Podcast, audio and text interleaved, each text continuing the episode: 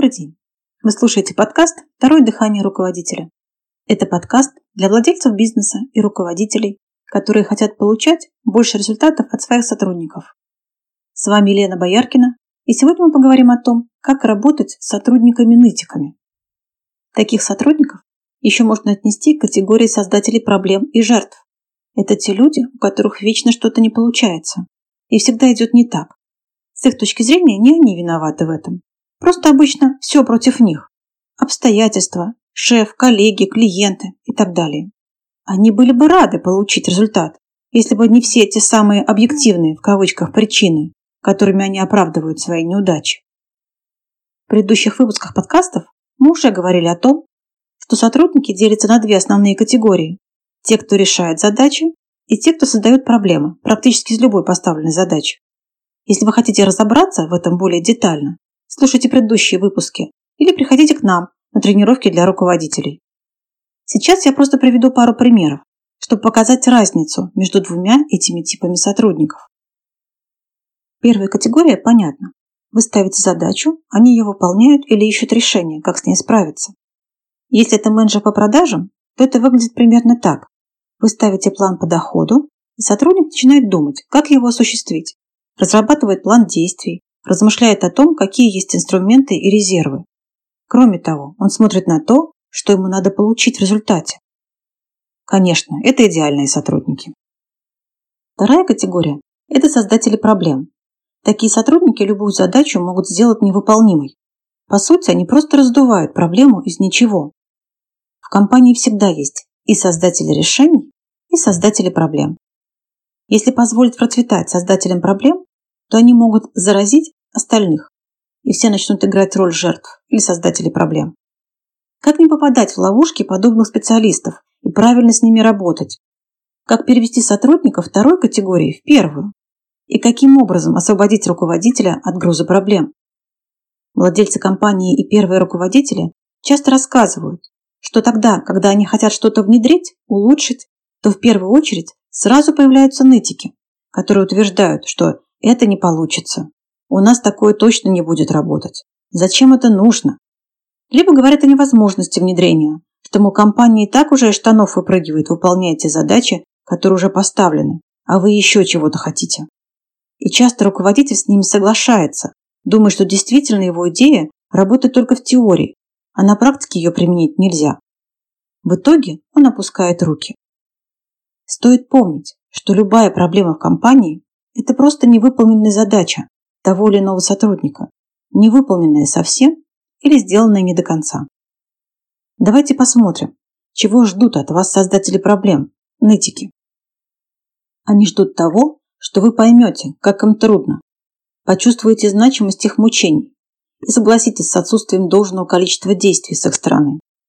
Они ожидают, что вы поймете, что они очень усердно работают и переживают за компанию, и согласитесь с отсутствием ожидаемого от них объема деятельности. Они хотят, чтобы поиском решения задачи вы занялись сами. Вы же руководитель. Они ждут, что вы всей компанией будете обсуждать проблемы и сложности, вместо того, чтобы добиваться определенного количества действий. Такие люди блокируют приток денег в организацию. Поэтому посмотрите внимательно. Я знаю много случаев из жизни наших клиентов, когда они увольняли какого-то нытика, того, кто создавал проблемы на линиях дохода. И когда его увольняли, доход увеличивался. Это справедливо не только в отношении дохода. Например, в одной монтажной организации, после того, как уволили бригаду монтажников-нытиков, оставшиеся бригады стали делать больше монтажей, так как теперь никто не мешал им своим нытьем. Сразу скажу, я не предлагаю вам никого увольнять. Я считаю увольнение крайним шагом. Увольнять нужно только после того, как вы испробовали остальные способы, и они не привели к нужному вам результату. Большинство сотрудников поддаются коррекции, когда руководители делают это правильно.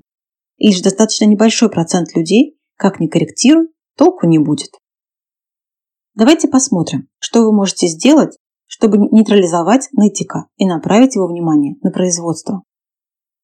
Видеть такие ситуации и подобных персон, создателей проблем, собственнику руководителю крайне важно видеть нытиков, которые приносят в компанию свои нерешенные проблемы. Обнаружить вы можете их по отсутствию результата. Им вечно кто-то или что-то мешает получать результаты. Следующее.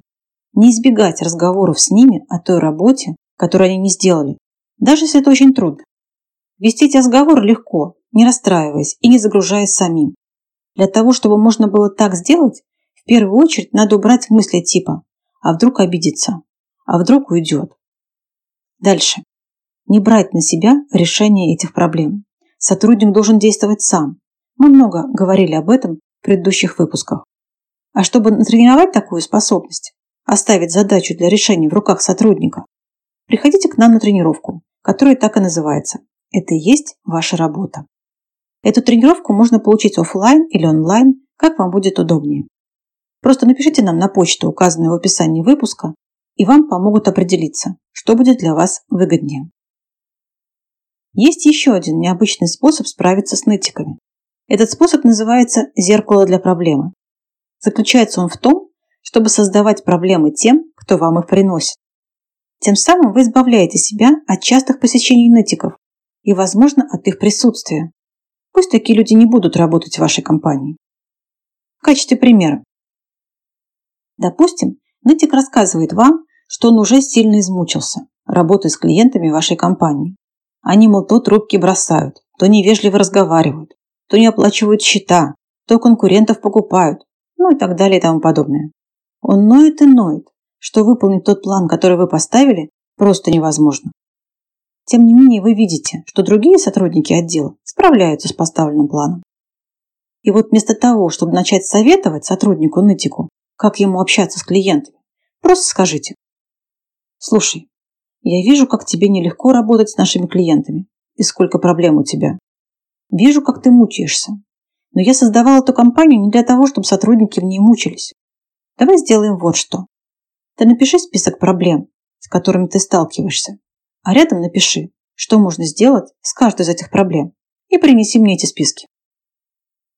Попробуйте применить такой подход. Это действительно дает результат. Выйдите из зоны комфорта сами, и вы увидите изменения. Что дадут вам те действия, которые я перечислила? Человек перестанет приносить сложности и проблемы. Вы перестанете загружаться. Ваше внимание будет ориентировано на продуктивных сотрудников, и они начнут приносить еще больше результат. Деньги в компании появляются от решения проблем клиентов, поэтому поощряйте тех, кто может их решать. Самый простой пример в отношении работы с персоналом. Представьте школу. Мы идем на урок А, где все с усердием и старанием занимаются. Даже двоечники что-то делают. Потом звонок и перемена. Другой урок и другой учитель.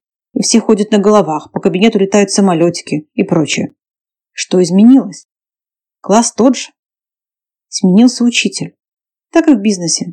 Сотрудники ведут себя так, как позволяет их руководитель. Если он принимает проблемы постоянно, то сотрудники будут их приносить, потому что шеф молодец, самый умный и точно справится. Можно нанять продуктивного сотрудника.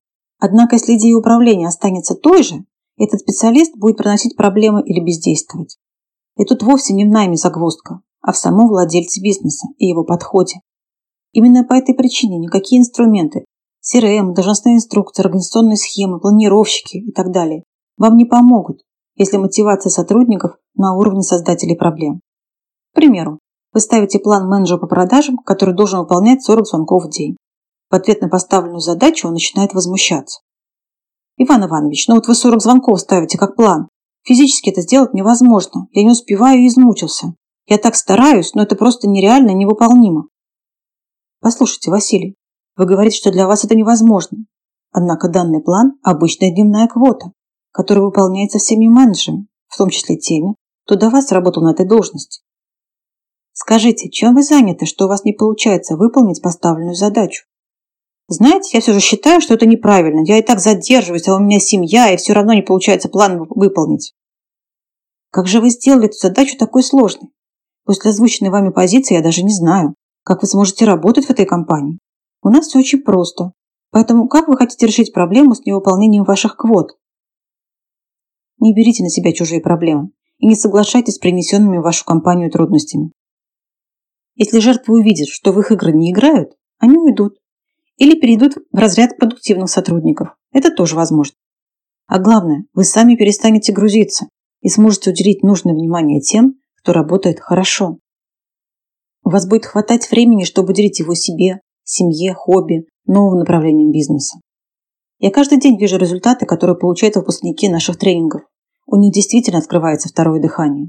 Они чувствуют себя лучше физически. Им хватает времени. Они могут спокойно уехать на выходные или в отпуск и не дергаться там, как бы чего не вышло. Все дело в ваших действиях по отношению к сотрудникам. Поменяются действия, поменяются результаты. Проверено. Если у вас есть какие-то вопросы по обсуждаемой теме, вы можете оставить комментарий или написать мне по электронной почте, указанной в описании выпуска, и задать свой вопрос. Спасибо за внимание и до встречи в следующий четверг на подкасте «Второе дыхание руководителя».